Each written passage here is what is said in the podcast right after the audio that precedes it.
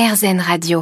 Vous allez sans doute croiser beaucoup de monde cet été sur la route des vacances ou même euh, sur votre lieu de, de villégiature. Chose importante, il va falloir rester calme et ne pas s'énerver. Dans tous les cas, rester courtois. J'ai demandé quelques conseils pour ce faire à Christophe Ramon. Il est le directeur des études et des recherches de l'association euh, Prévention routière. Devenir un super-héros euh, au volant, c'est ça? C'est ça. Bah, déjà, respecter les règles. On, on dit c'est c'est bateau de dire ça, mais c'est quand même un préalable. Et notamment de respecter euh, les zones de circulation, de stationnement. Ouais. Voilà, si, si vous garez sur une bande cyclable, euh, c'est un comportement qui est absolument pas courtois. Mmh. Euh, voilà. Après, c'est rester calme, bien sûr, c'est savoir conserver son calme, euh, quelles que soient les circonstances, d'être respectueux des autres usagers.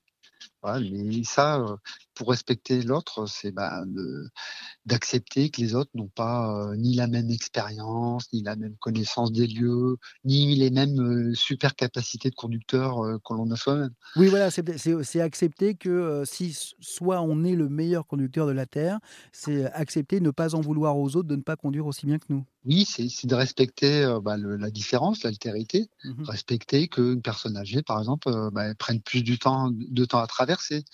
Euh, c'est accepter que certains, euh, euh, certains commettent des erreurs. Voilà, c'est c'est- c'est tout un travail. Hein, voilà, C'est- toutes ces règles-là, bon, euh, ça permet bah, de, de circuler moins stressé aussi sur la route. quoi. Et est-ce que le fait que le- la voiture, en tout cas l'habitacle de la voiture, euh, soit devenu, euh, pour certains en tout cas, peut-être le dernier endroit où, euh, bah, où on est vraiment chez soi, où on est libre, on est seul dans notre voiture, on peut, fumer une cigarette si on veut dans la voiture, on peut écouter la musique que l'on veut dans la voiture au volume, euh, au volume auquel on le, souhaite.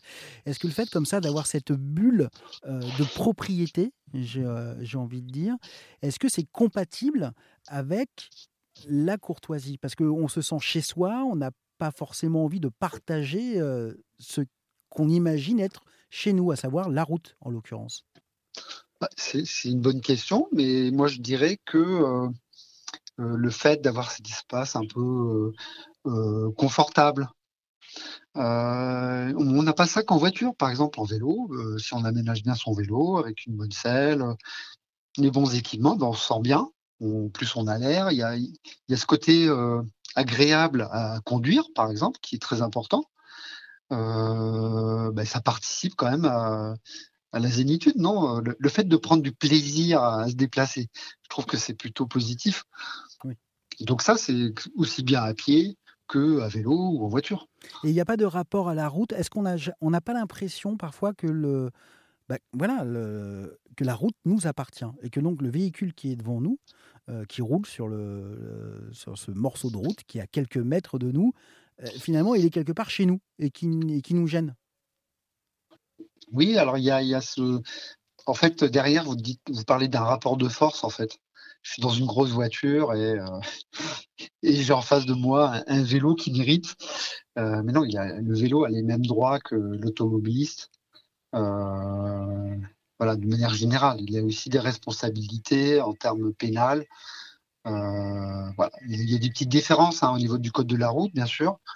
Euh, par exemple, le fait de commettre une infraction à vélo, ben, on ne perd pas des points sur son permis euh, voiture. Euh, voilà, il y a des petites différences, mais globalement, on a, on a la même responsabilité. Merci beaucoup Christophe Ramon pour tous ces bons conseils. Quant à vous, je vous souhaite bonne route, que ce soit maintenant ou plus tard.